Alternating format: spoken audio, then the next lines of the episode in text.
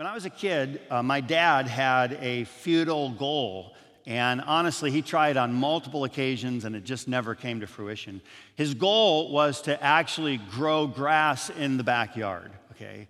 He wanted a lawn in the backyard. Any of your dads ever have the same um, difficulty trying to, okay, so he just had a hard time. And he had a hard time because he had four kids, okay?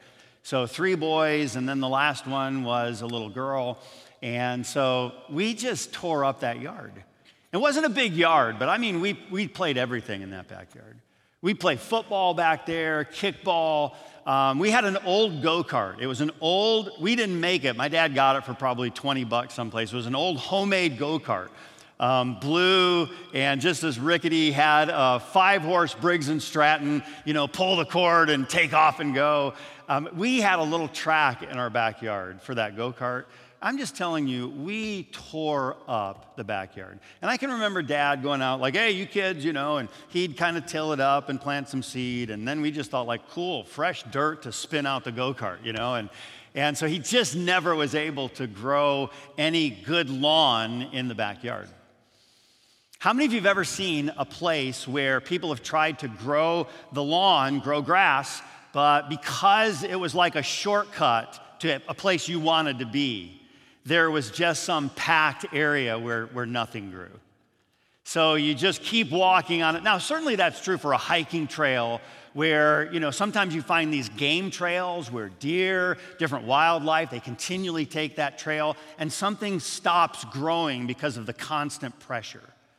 There could be a place that we would say is at the front of the line. There are a lot of different ways to get there, but you want to be the first here. And in that grassy area, if it is at the front of the line, what by nature of the front of the line is going to have a hard time growing anything? It's that place where everybody wants to be. You know, I got to hurry and get to the, the front of the line. We, we seem to have some intuitive desire to get in front of the person that may be vying for the same spot. And it was one of those continual challenges that faced the disciples. And quite honestly, it's one of those continual challenges that keeps facing me. This desire to be at the, so to speak, the front of the line. We, we keep trying to maneuver and manipulate our way, and we try to get past one person and around the next. Have you ever just, you know, had fun with a group of friends at a place where there's just a small track and go karts and you're going to be competing with friends? Have you ever been in that situation before? A couple of years ago, we did a church staff retreat, a pastoral staff retreat. And we went away, we had some great study, planning time. And, and one of the things we did is just a little getaway is we went to a go-kart track and it was one of those, you know, slick tracks. And, and uh, so we all get on these go-karts. I'm telling you, pastors are ruthless drivers, okay? I mean, you're doing anything you can to just, and you know, there's a, there's a high school guy with a whistle, you know, and you're just trying to clip the person's back tire. You know what I mean? You just clip it a little bit and you spin them out, and then you're like, sorry, and you drive on with a wicked smile on your face. You know what I mean? Well, why do you do that? Why do we find some pleasure in that? Well, because we're trying to get ahead of the person who may well be ahead of us. Tonight, we're addressing the matter of the stony ground at the front of the line. The stony ground at the front of the line. Your Bibles are open right now to Matthew chapter 18. Look with me, if you will, down at verse number one. Matthew chapter 18, verse number one. Here the Bible records the following At the same time came the disciples unto Jesus, saying, and think about this question that they're asking who is the greatest in the kingdom of heaven? Now, this is a fairly straightforward question, but the disciples were thinking about themselves personally. They're asking, How can I manipulate myself? How can I maneuver to the front of the line? Now, Jesus is going to answer this question, and we'll explore this passage more fully, as, as well as sadly repeated other passages where they seem to be getting at the same question How can I be the greatest in the kingdom of heaven? They are thinking again about this kingdom. They're thinking about, okay, there's something coming. Jesus has told them, listen, for you, there are reserved 12 thrones in the kingdom of heaven. Whoa, uh, I get a throne in the kingdom of heaven, the disciples thinking. Now they start to process a little bit beyond this. So I'm going to have a throne in heaven. Uh, Jesus, how can I get my throne closest to yours? Of the 12, how can I be the greatest in the kingdom of heaven? This appears to be a conversation that they've been having on more than one occasion. In the book of Mark, we get some details into this stony ground or front of the line situation. We're going to be back in Matthew. Take your Bible, if you would, and join me in Mark chapter 9. Mark chapter 9. Look down with me at verse number 30. Mark 9, verse number 30.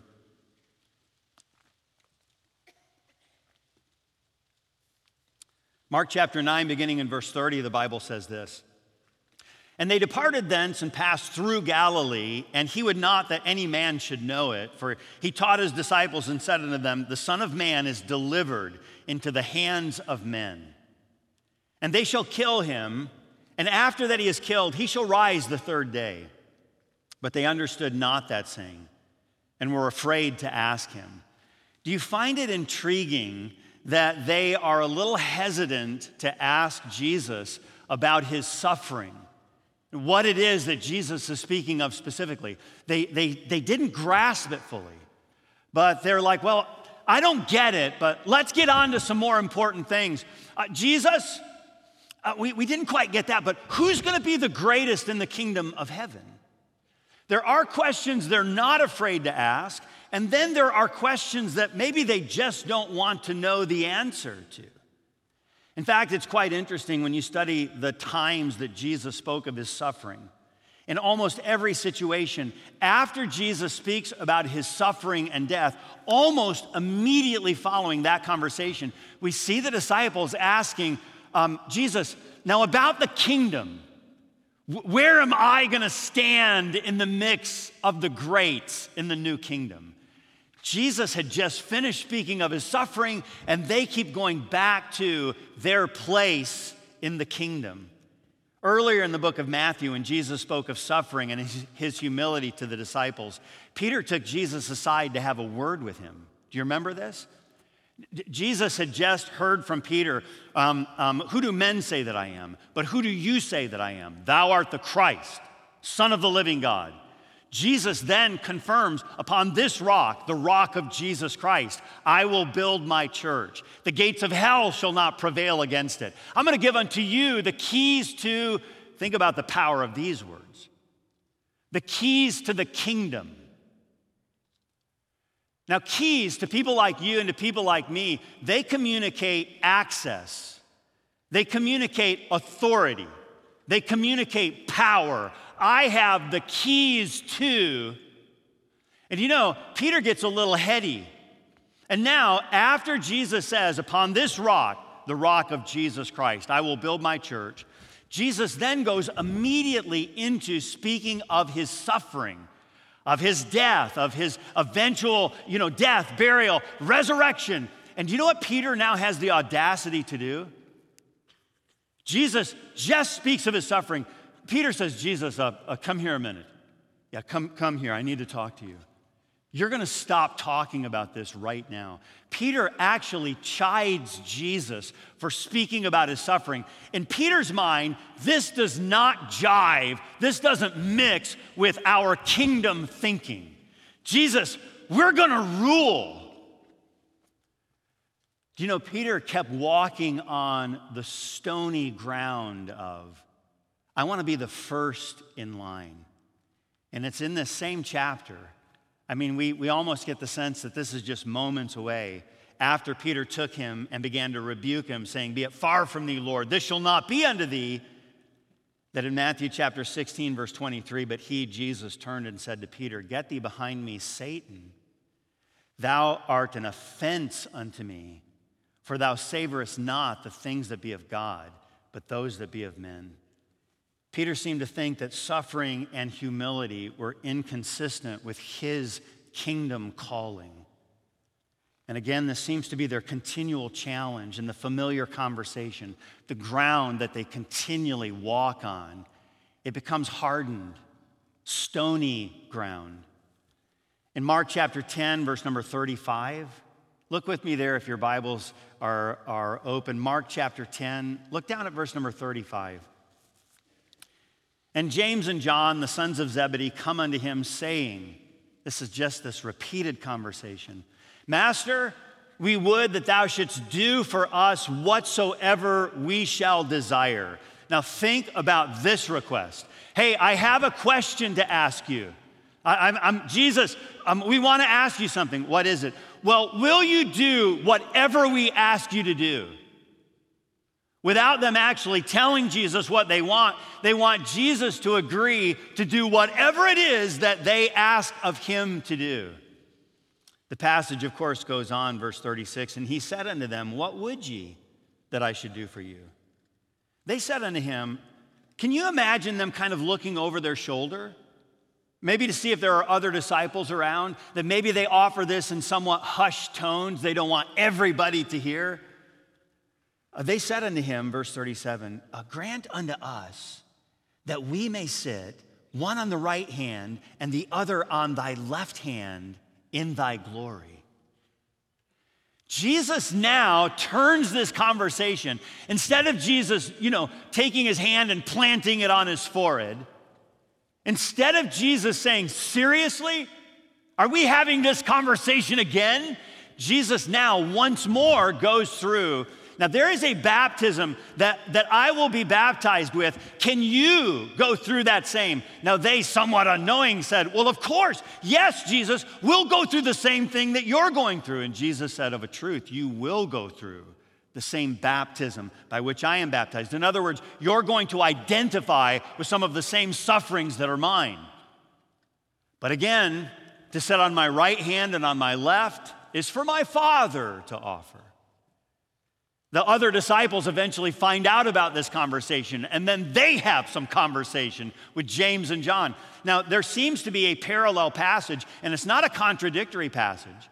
It's not even one of those passages where, well, isn't, isn't this the same thing? But it's not the same. I really think what happened is James and John went, and then they, they try another approach.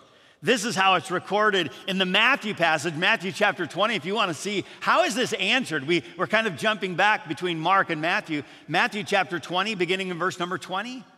Then came to him, to Jesus, are you ready for this?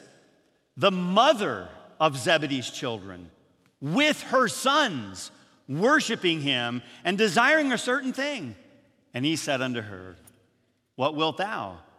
She said unto him, Grant that these my two sons may sit, the one on thy right hand and the other on thy left on the left hand in thy kingdom. Do you know what just happened? They, they tell mom, Mom, we went to Jesus and we asked him about sitting on his right hand and his left. What did he say? He said it was his father's to give. And then some other things about identifying with his sufferings. But, but ultimately, really, he just said it was his father's to give.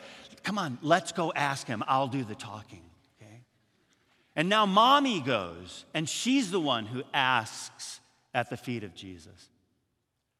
Do you get the idea that this seems to be a continual pattern in their thinking? Who will be the greatest among you?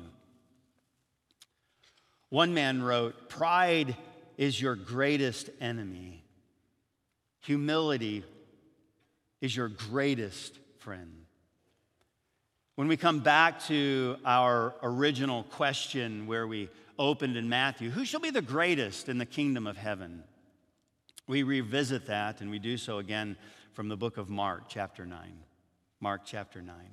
Beginning in verse number 33, and he came to Capernaum, and being in the house, he asked them, What was it that ye disputed among yourselves by the way? But they held their peace. For by the way, they had disputed among themselves who should be, here it is again, the, the stony, well trodden ground of first. They disputed among themselves who should be the greatest. And he sat down and called the twelve and saith unto them, Do you get the, the, the picture of patience? And, and here we go again, but this is what they need to hear. He set them down and he said unto them, If any man desire to be first, the same shall be last of all and servant of all. And he took a child and set him in the midst of them. And when he had taken him in his arms, he said unto them, Whosoever shall receive one of such children in my name receiveth me, and whosoever shall receive me receiveth not me, but him that sent me.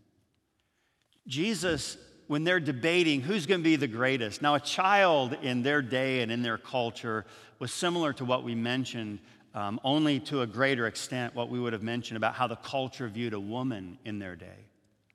A child you remember when the children, people were bringing their children to Jesus, and Jesus chides the disciple, excuse me, the disciples chide the parents for bringing the children. What are you doing? The master's busy. And Jesus chides the disciples. He said, Allow the little children to come unto me. For of such is the kingdom of heaven. Apparently, that hadn't registered. And so now, when they're debating the greatest, Jesus says, Hey, hey, c- come here a minute. And a little child looks at Jesus in the eyes and they begin to, to, you know, kind of toddle towards him. And now Jesus takes the child and he, and he stands him in the midst. And maybe Jesus, with those gentle hands, takes and places them on the child's shoulder or around the child's arms. And he says now to the disciples, If you want to be great in my kingdom, then you will be as this child. Now, what Jesus is not saying is childishness is necessary for the kingdom of God. What he's saying is a childlikeness, not childishness, a childlikeness. You say, well, well, what does that mean? It means that a child understands its dependence is totally reliant upon another. If I'm going to have what I need, it comes on behalf of another. I cannot do myself. I have to rely on the strength, the provision, the care, the love of another. And so Jesus uses the simplicity of a child to say, if you truly are seeking greatness, then a child is your example. We often have a false perception of what it is that God is calling us to be. If we want to define humility, we would say humility is honestly assessing ourselves in light of God's holiness and our sinfulness. Humility, honestly assessing ourselves. God, I have a false mirror when I don't use the true mirror of your word, when I use another person, when I use what I think to be my strengths, when I use where I'm trying to get in life. Lord, I'm using some, some carnival mirror that's distorting reality.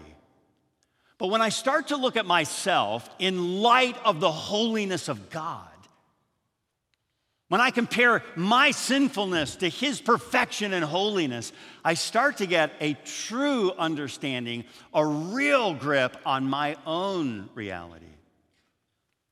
C.S. Lewis, in his book Mere Christianity, wrote this The essential vice, the utmost evil, is pride.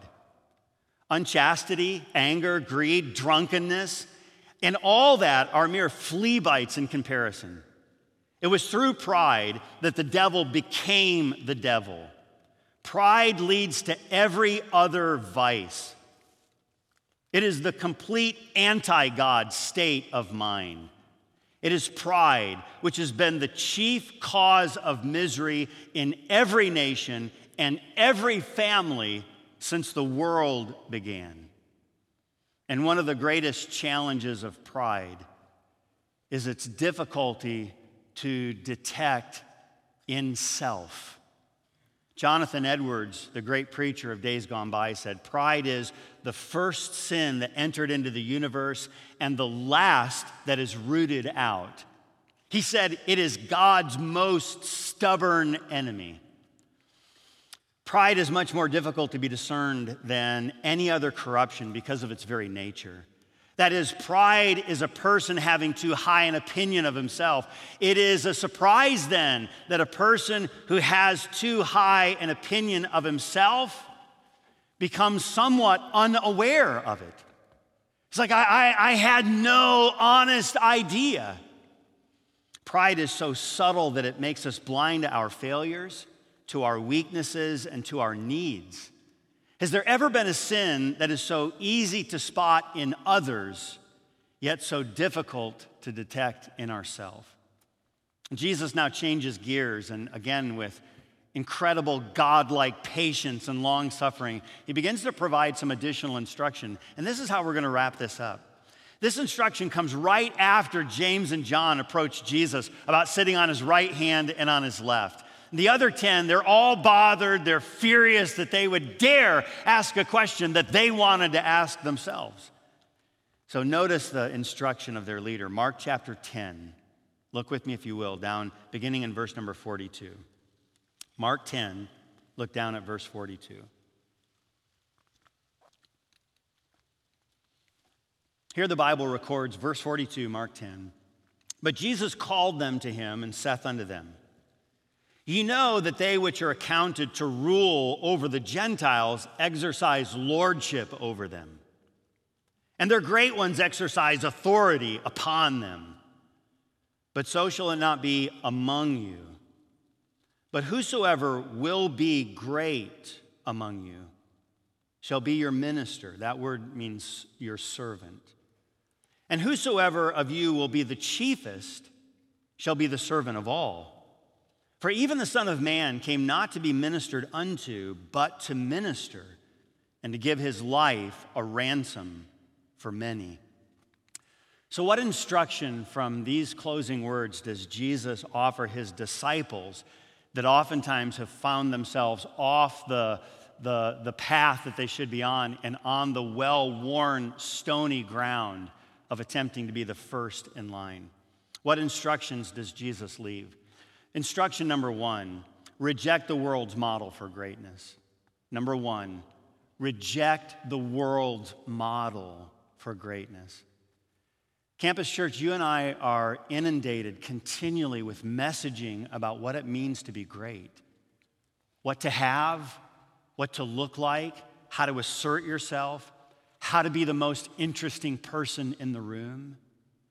We continually have this, this diet of a path that leads to here's how you get to be the first in line. And you know what Jesus does? He counters in ways that are, that are diametrically opposed to this pattern. And he says, okay, but so shall it not be among you, Mark 10 43. This is not the path to true greatness. One commentary said it this way At no place do the ethics of the kingdom of God clash more vigorously with the ethics of the world than in matters of power and service. He says there is an absolute collision of worldview. At, at, no place, he says, do these things find themselves more at odds than, than power and service. The, the world says, listen, you got to exercise your power over. You got to look out for yourself. Nobody else is going to do that for you. Think about how opposed that is, where Jesus says, I came to seek and to save. I came to serve. I came to gird on the towel and wash the feet of those that are actually, by everyone else's standard, supposed to be washing mine. What do we do if we want to get off that well worn, that, that trodden, beaten path of me first? The first thing that we do is we reject the world's model for greatness. And what a wonderful preview of the kingdom when the church rejects the world's model for greatness. What a great preview. Like we actually start to taste a little bit of, hey, this is what the kingdom is going to be like. One person said it this way the preeminent virtue of God's kingdom is not power, not even freedom, but service When you and I truly love one another, the natural outpouring of that love is serving by love one another. Truly, you can't help yourself but to serve others when your heart's filled with love. I mean, what, what starts to happen? Do you remember when? Like, if you're married and you've been married for years, my parents this next week are gonna celebrate 60 years as a married couple. So I'm, I'm thrilled that we get to acknowledge 60 years. You know, what a special time. How do you do that for 60 years? You do that because love pours out this sense of service. My, um, my parents, again, married for 60 years, not without difficulty, not without challenge. But do you know when you first stand before someone, a pastor, and you say, um, to love, to honor, and cherish, in, in, for riches, um, for, for rich or for poor, um, in sickness and in health, till death do us part. You're making a commitment to serve the other despite the circumstances. So, dad, you know, my dad, always the, the, the powerhouse, so to speak, of the family. You know, this guy that's just the stocky build, you know, strong arms. I mean, dad, you know, he's now the retired cop, but his nickname on the force was Rhino because dad would just like, he's going to charge into any situation. You know, it was, it's really something when, when your parents start to age, and then some years ago, dad was diagnosed with Parkinson's, and to watch that strength begin to wane and to watch, you know, the, the strength begin to fade and then the weakness begin to, to reveal itself. And then to watch my mom care for my dad, truly remarkable. But what else does love do? Love just naturally continues to say, This is not about me. I, I read a story years ago of a, of a young couple, wonderfully in love, newly married. And she was in, sadly, a, a tragic car accident that didn't take her life, but, but woefully marred her face. Uh, through the surgery to repair her, several of the nerves were cut in her face, and now she, she had a crooked smile. She no longer had control of, of, of, one side of her face. So she could smile on one side, but the other side was, was warped and twisted. And she was sad. She, of course, wanted to be beautiful for her husband. And, and her husband, just with undying love, just so thought the radiant beauty of her was far beyond her smile. But tears filled her eyes, and the doctor who's writing about this, recording the memory, said, I'll never forget when she was, she was, you know, bemoaning the fact that her smile would never be like it was. And he told her how beautiful it was. And then he said he watched, and he said it was like I was intruding on sacred ground. He said, I'm standing in the corner of the room. And the husband bent over, twisting his own lips to match hers, and kissed his wife and eased her fears. What else does love do? Love is that thing that can't help but serve. This is not the model that the world's going to give us. The well worn path says, you better look out for yourself. But the path that God's leading us on is to, by love, serve one another, reject the world's model for greatness. What else do we see? Don't reject the potential for greatness.